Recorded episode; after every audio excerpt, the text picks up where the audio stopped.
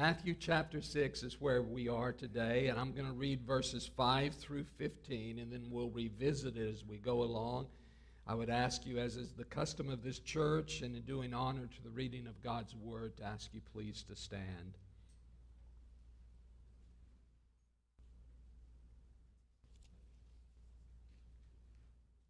Listen closely, for this is God's holy and inerrant word.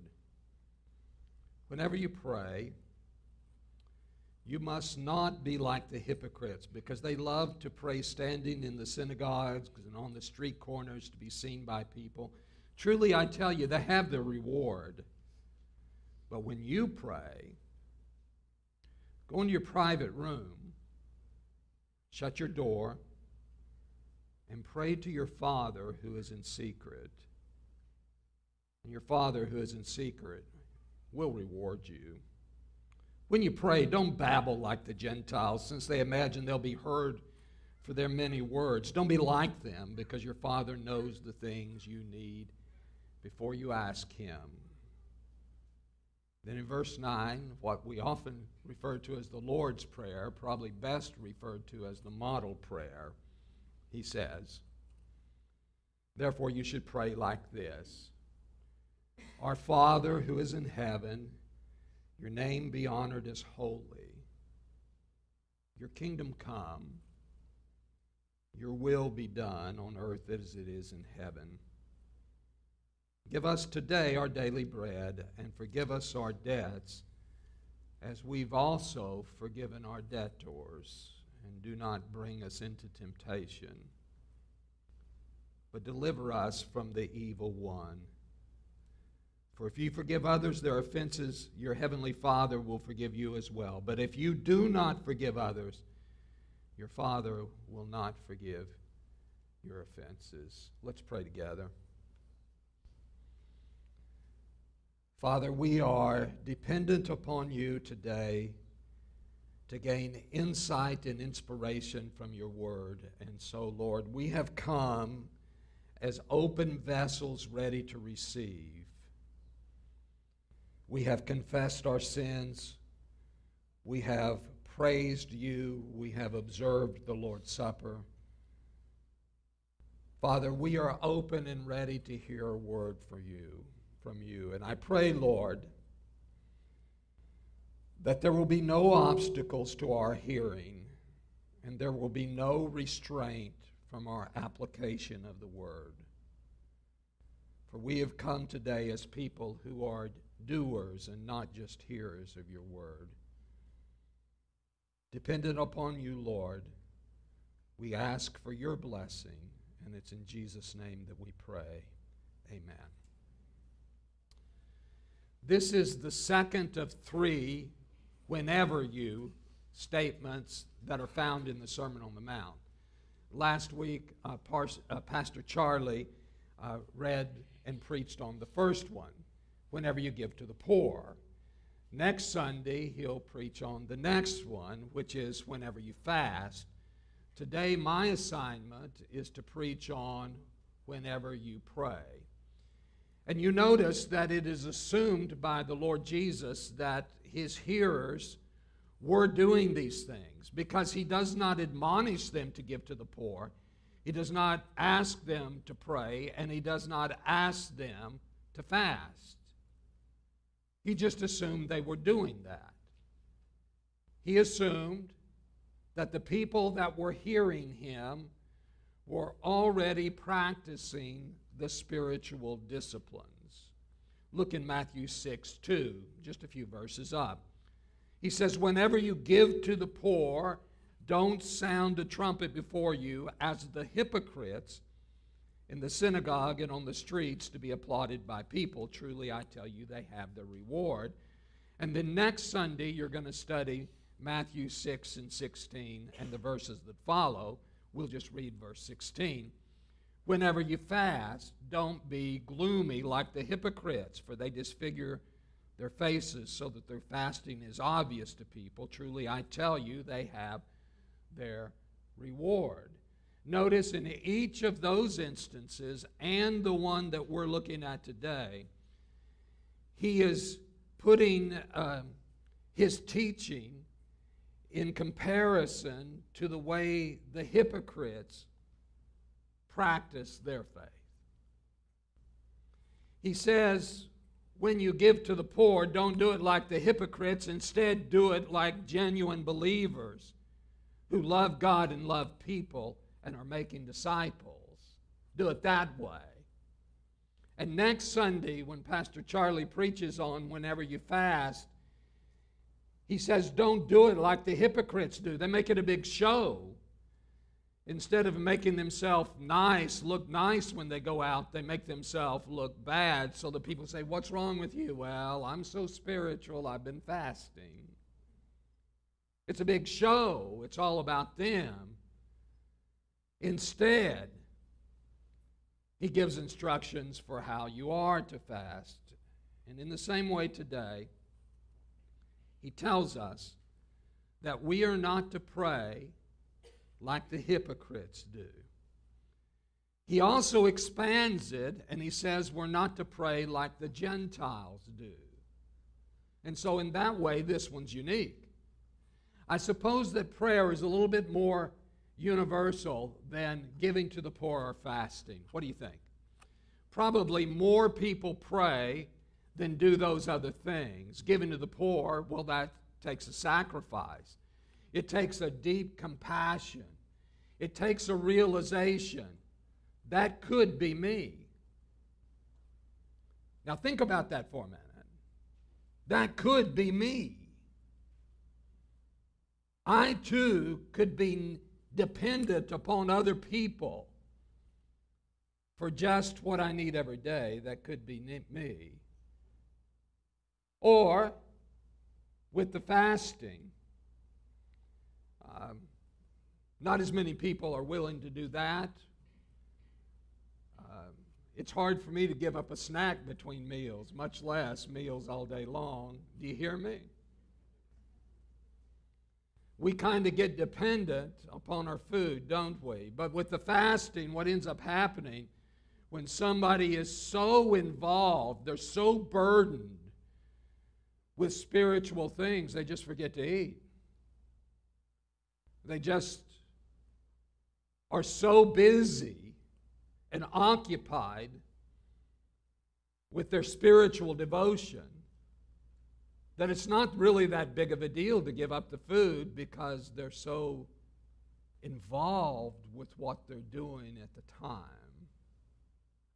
And maybe it's planned or maybe it's spontaneous, but regardless, fewer people probably fast and fewer people probably give to the poor than people pray. I think everybody prays. I think even atheists pray. Even people that don't understand the presence of God around them, given the right circumstances, they will cry out to God even if they do not know His name. There's something inside of us that knows. And so, because of that, Jesus contrasts the prayer whenever we pray, not just against what the hypocrites do, but also those against who he describes as the Gentiles, those outside of the faith, what they do. With the hypocrites, Jesus exposes their hidden motives in each of these circumstances. They give, they pray, they fast to draw attention to themselves. For the one giving the poor, they sound a trumpet before they do it. For the one fasting, they disfigure themselves to draw attention to themselves and for those that pray, the hypocrites, they do it loud and they do it proud. They get to a place on the street corners, perhaps in the synagogues where others will see them, and they pray in such a way to impress. In reality, in all of these cases, throughout this chapter, it's really, friends, it's not about giving, praying, or fasting, it's about hypocrisy. Throughout the entire chapter, Jesus is teaching against hypocrisy. People who use their faith for reputation management. Let that sink in for a moment. Where their faith has more to do with reputation management than it does a heartfelt desire to know and express appreciation for the God who created them and who they were created to serve. Instead, it's what other people are seeing them do. That's what's important to them their image, what other people are thinking about them. Now, by the way, I don't think there's anything wrong with being concerned about what other people think about you. Uh, the, the ones that always tout, well, I don't care what people think about me, are usually the kind of folks that people think the worst about. Am I right? I don't think there's anything wrong with checking your makeup and making sure you look fine or that your uh, you know that your jacket fits or you know that then in general your appearance is pleasing. I think it's good when people brush their teeth and comb their hair. How about you? No problem there.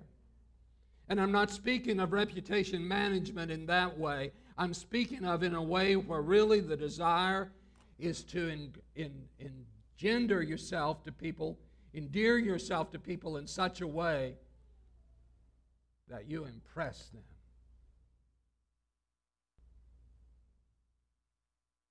To where you're invoking their admiration frankly, where you're making your religious service all about you and not so much about God and others. And here, at this church, we're concerned with loving God, loving others, and making disciples, right? You see, this is just the opposite of that. It's where it becomes, in my case, the gym show. where it becomes important for people to admire, respect, to notice. You know, long before I was ever a professor, I've been a professor now for 15 years. Long before I was this, I was a local church pastor. And I think back of the number of times whenever people had petty grievances, it could all be summed up with well, you didn't give me the deference I think I deserved. Or you forgot to mention me and the nice thing that I did. And I remember how much that used to frustrate me. Now I look back and think that should have been a signal for me to pick up on the massive potential they had for spiritual growth. Because when a person is growing spiritually and is truly a disciple of Jesus Christ, they do not make their religious service about them, but it is about God and it is about others. How many times have we started a sentence with, well, what I want or with what I like is? Well, really, who cares? I mean, really? Is it about me? So, what I want and what I like really is not as important as what furthers the mission. And if it furthers the mission, and people are hearing the gospel of Jesus Christ. Oh my goodness, church, look around us. Look around us at the needs. The people who are dying spiritually without hope. And if we thumb back in our pages in the Sermon on the Mount, Jesus speaks about us being light and salt and not hiding that light. It's the mission that matters the most.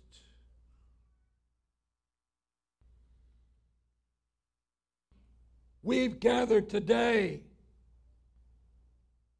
because of the mission Because the people around us need a church that doesn't make it about them, that proclaims the gospel in its truth and its purity. Not to satisfy people's itching ears, but because it's the truth and it's the gospel that will teach God's word, that will live God's word in the community.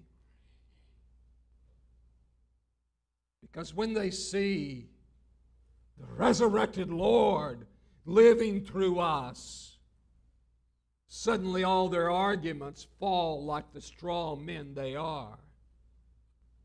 And they embrace the resurrected Lord and His gospel. As we love them, as we love God, and as we make disciples. But Jesus is saying that's not the kind of praying that's happening.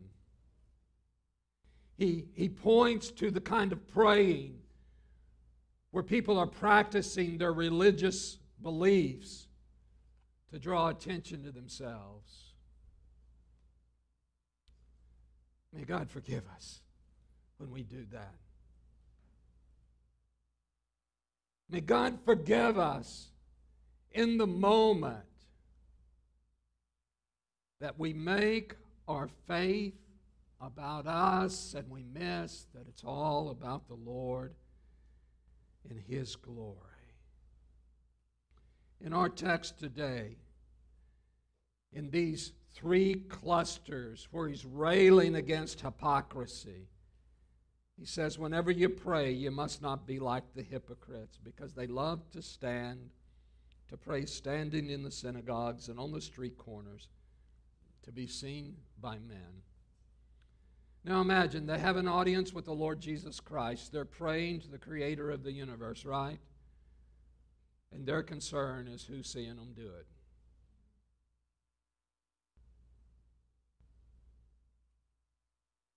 Truly, I tell you, they have their reward. Whatever it is they want, that's all. Whatever they get out of that, that's all they're getting. Do you mind me just putting it in plain English? That's it. As a whole, these three, whenever you instructions, clearly teach that practicing your faith is never enough. It's not enough to give, pray, and fast it's never enough. You have to do it for the right reasons. Think about the people you love.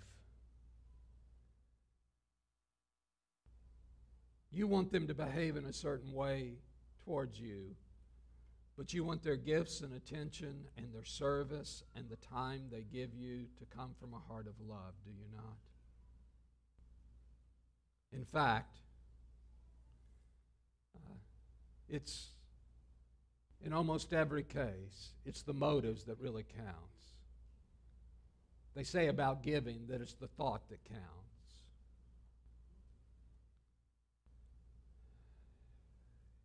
If the motives are off, it doesn't matter how elaborate the gift is. Friends, in our relationships, don't we really just want to be valued, heard, respected, loved? Isn't that what we want the most? I suspect that uh, that runs in two directions, meaning that's what others want from us the most, too. And it's not they don't want your gifts or your time or your acts of service. They want those too. Sure, they do. All of us do. But we want it from a heart that connects with us, do we not? Don't you think God wants the same?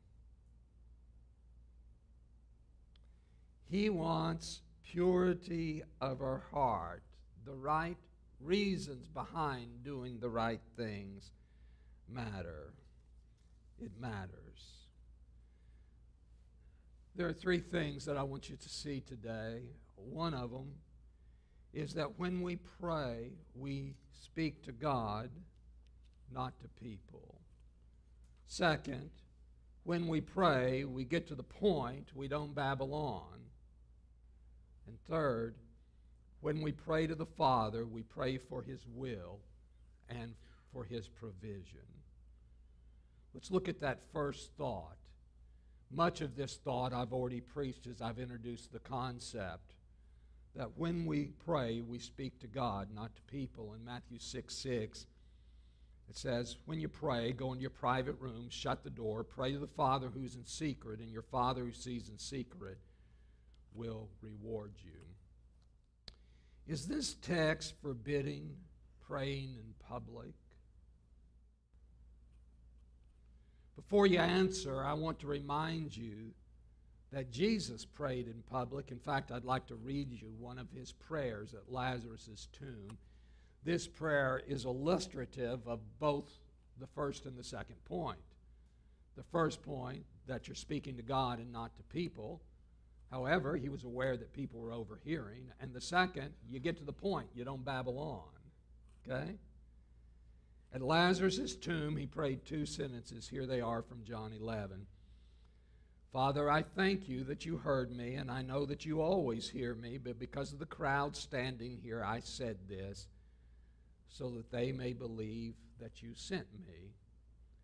Jesus prayed in front of a crowd. He prayed out loud. He prayed knowing that they were listening. He prayed to the Father for their benefit. He wanted them to listen. He wanted them to listen to strengthen their faith. You know, that's the function of praying in public. It's for the person that's praying to express the faith, the doubt, the hopes, the needs of the congregation that have gathered. And overhearing those prayers strengthen us. Isn't it nice to hear someone praying for you? A, a couple of weeks ago, we were preaching just down uh, the road from here to church nearby in Riverside. And uh, something happened at that church that's never happened in our ministry before. I asked my wife for permission to tell this story. She says, Yes, you can tell it, just don't ask me to come up and tell it. And so that's fair enough, isn't it? Now, I've preached at this church several times, enough that, uh, you know, they didn't introduce me. I just walked up to the pulpit and started preaching at the appropriate time. They knew I was coming and they knew who I was. And so it was starting to feel a bit like being among friends. And so after the service, an older gentleman, now you see how old I am, right? Older than this, an older gentleman approached me. And as he was walking towards me, I'd taken off my microphone. I walked towards him. I thought maybe he wanted me to pray with him or had something he wanted to say. And he said, Would it be all right if I talked to your wife? And I said, Well, sure. And I stepped aside. He went over to talk to Susan. And then the next person that approached me, I started talking to that person. Well, as we left the church in the car, I was curious. What did this gentleman want to say to you? And she said, He didn't talk to me. He asked me if he could pray for me. And he prayed for her as she stands beside me in ministry. He prayed for her to be blessed, to be well. And my wife's a very shy person, and so I asked her, Was it okay? She said it was wonderful. And then what she said next really shocked me, especially. Uh, we're, we're about on our 40th anniversary, and the entire time we've been married, I've been preaching. I started preaching when I was still a teenager, so of course. And so we've been leaders in uh, churches for many years, and she told me that was the first time anyone had ever prayed for her like that.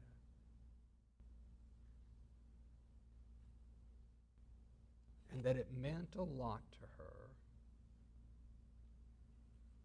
How about when people pray for you? Maybe when you've lost a loved one or when you've been discouraged. There may even have been times when you've sought out one of the elders because you needed prayer. And you didn't want them to pray silently, did you? You wanted the encouragement that came from hearing them pray out loud. During public prayer, we receive encouragement. And so Matthew 6 6 is not a prohibition against us praying in public. Uh, it is just like the statement about don't sound the trumpet with giving to the poor.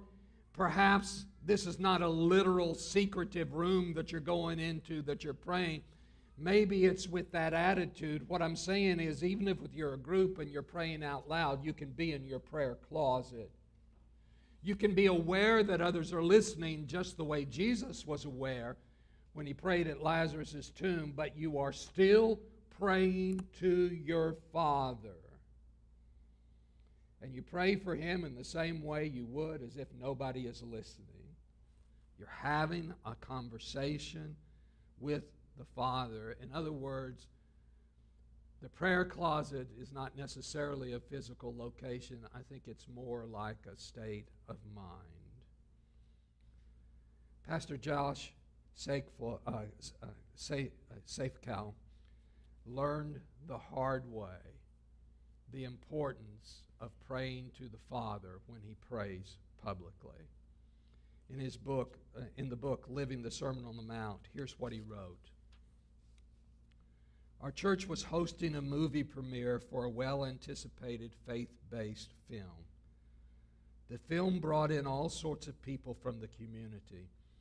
It was powerful and delivered a strong Christian message. Once the film ended, a well respected minister brought a word of encouragement.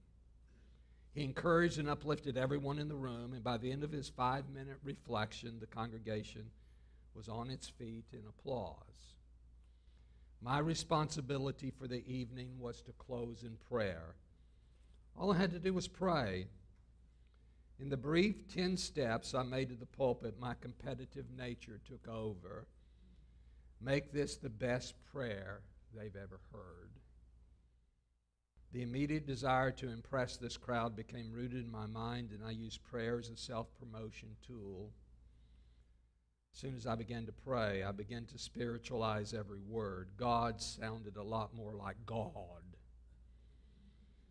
By the end of my prayer, people were standing and shouting hallelujahs and praise the Lord's. I ended on a high note, quoting a poem I'd memorized years ago to encourage them as we left for the evening. After saying the final amen, I made a beeline for the door. I was embarrassed at what I had done. When I got home, I asked God to forgive me of the selfishness in my heart. In four minutes, I turned from a preacher to a performer. The desire to impress became more important than the simple task of saying, Thank you, Lord, with a pure motive. I am indebted to Pastor Safecow for his honesty and transparency here. And it kept me from having to tell a similar story of when I've done the same thing.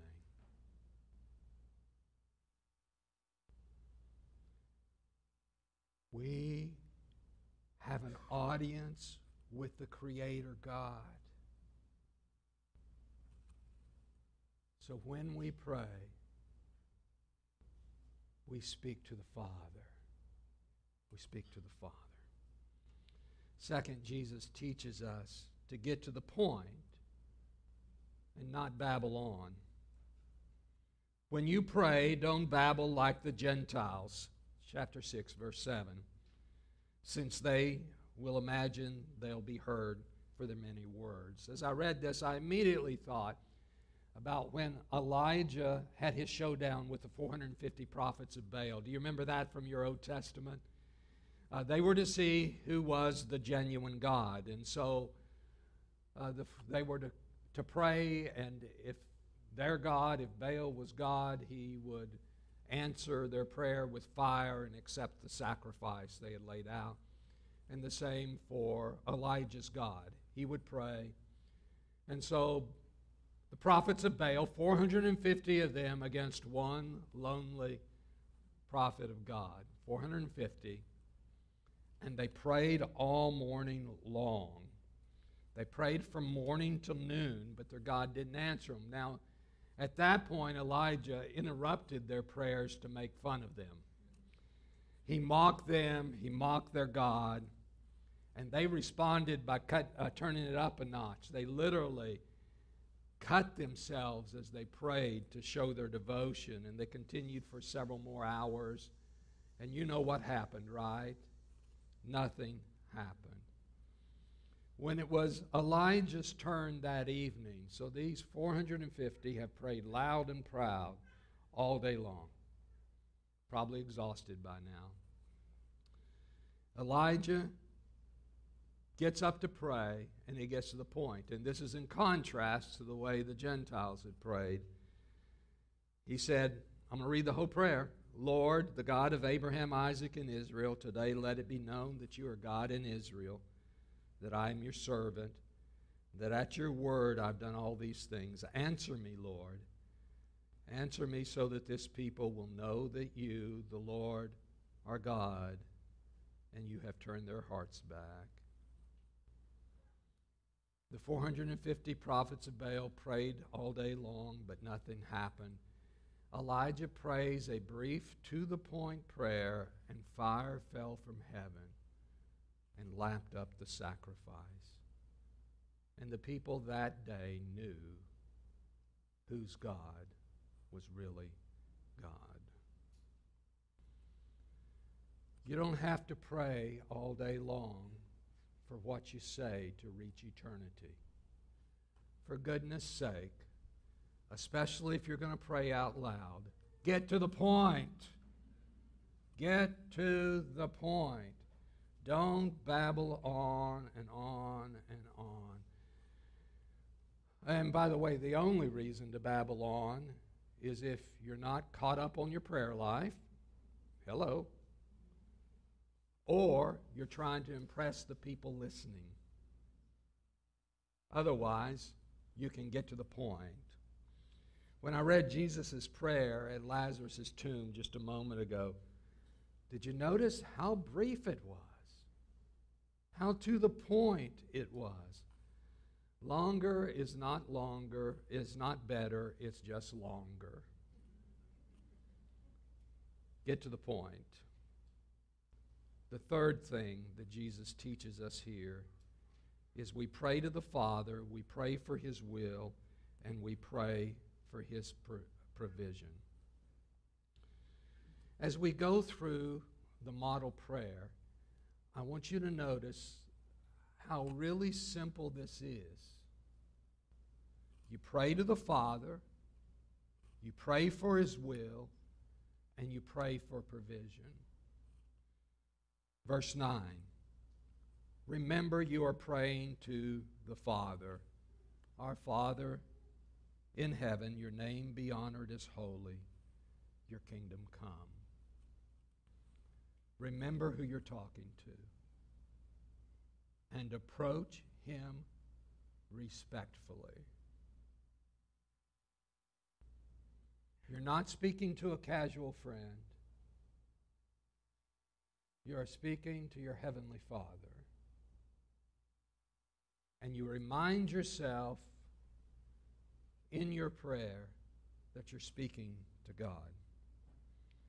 And when you pray, there's really two things he's asked us to pray for pray for his will, and then pray for provision.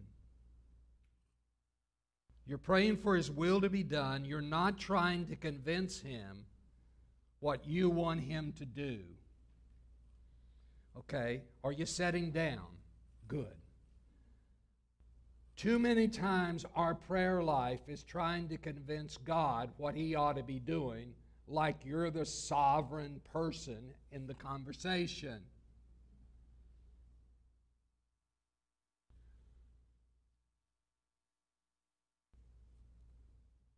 You pray for His will to be done. It doesn't say pray that you will know His will. Praying to know His will is irrelevant if you're not going to do it. Too many people are wanting to know what the will of God is so they can decide whether or not they're going to do it. Am I right? Well, let's just bypass all of that. Let's just get straight to it. Lord, what's your will? My answer is yes. Let me know what your will is. We've got to stop people with the self serving prayers. It's not about you. It's not about me. It's not even about us. It's about Him, His will, what He wants done. Your will be done on earth as it is in heaven. And then because we are dependent upon Him, we pray for physical provision. Give us this day our daily bread. Notice it doesn't say, give it to me. It says, give it to us. Give us this day. You cannot pray for your daily bread if you don't pray for mine and others in this room. And in these times, the Christians in Myanmar, the Christians in Afghanistan.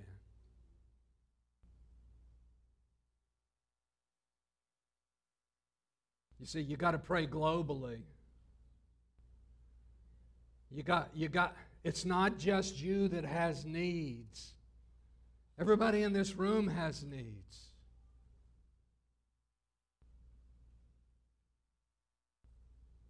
And the nations have needs.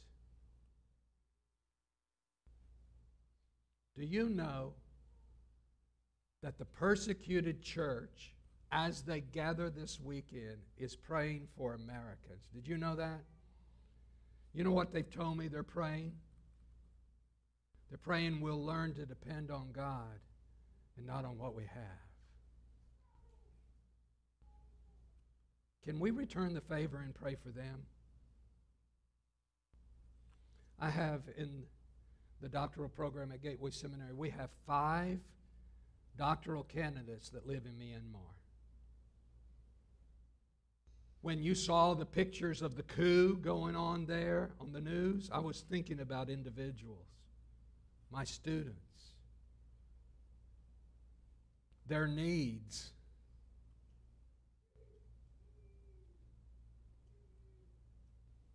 We have a candidate that lives in Pakistan, right on the border of Afghanistan.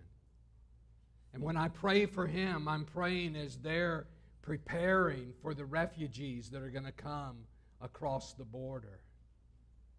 That they'll take more than food and water, that they'll take the living bread and the living water. Do you see my point, friends? We need to open our mind up to remember that Christianity is not an inland empire phenomena. And the things that irritate us and the things that occupy our time, I know they're important, but they're not exhaustive. What about the church in China? What about the world? You say, where do you get this from this text, Jim? Look at the word. It says us. Who do you think it's talking about? Just Americans? Give us this day our daily bread. And then we're not just praying for physical provision, but we're praying for spiritual provision. And forgive us our debts. Oh, look at this next line.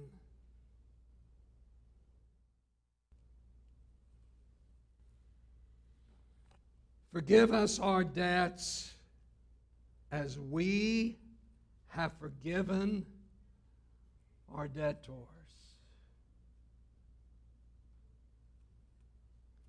And then it's very interesting that after the end of this prayer, we see uh, what the comment is.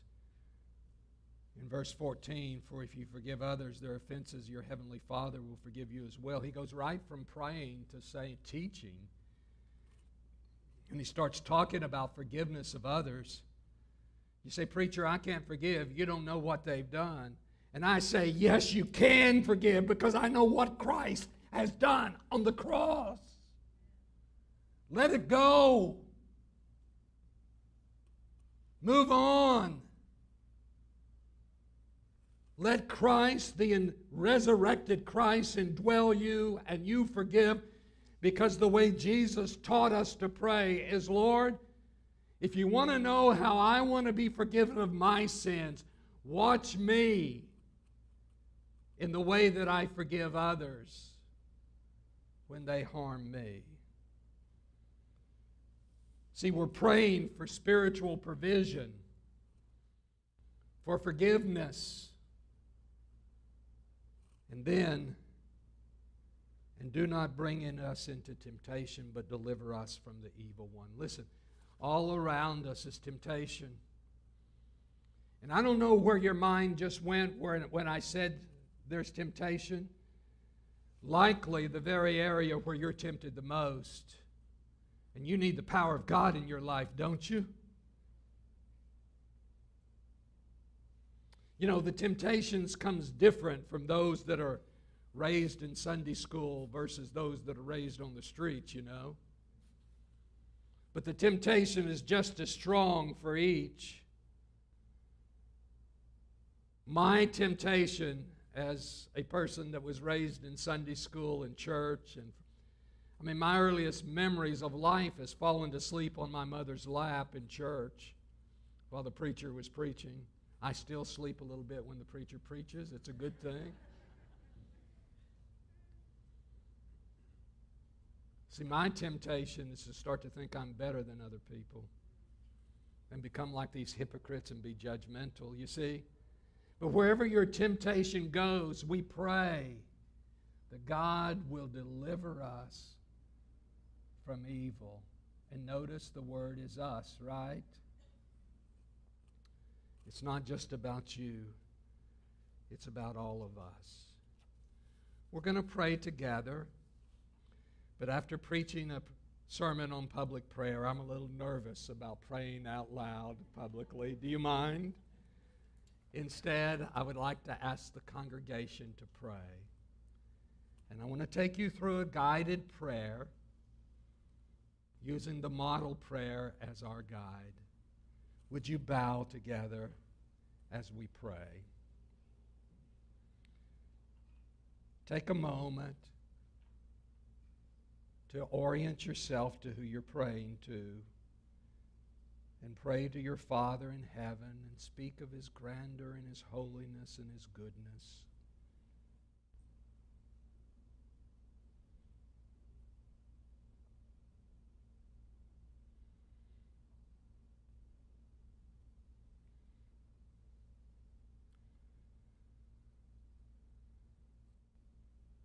Right now, I know there are burdens and concerns in your life, your children, your grandchildren, for yourself, your roommate. Pray for God's will to be done. Stop trying to convince God what to do. Pray for His will to be done for your willingness to follow His will when it's revealed.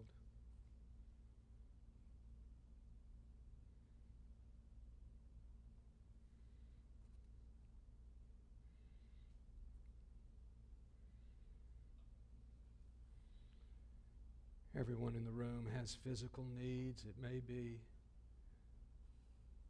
a food insecurity kind of a need, or it may be a health need emotions.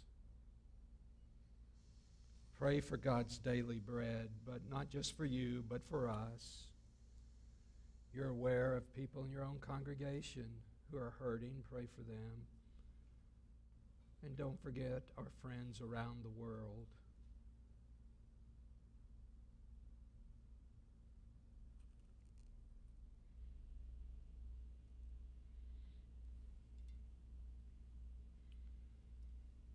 Would you pray also for spiritual provision?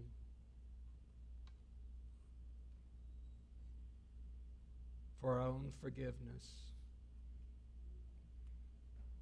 our ability to forgive.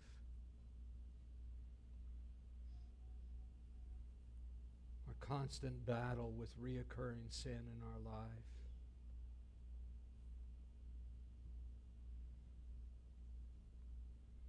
We thank you, Lord, as Jesus did when he prayed, that you hear us when we pray.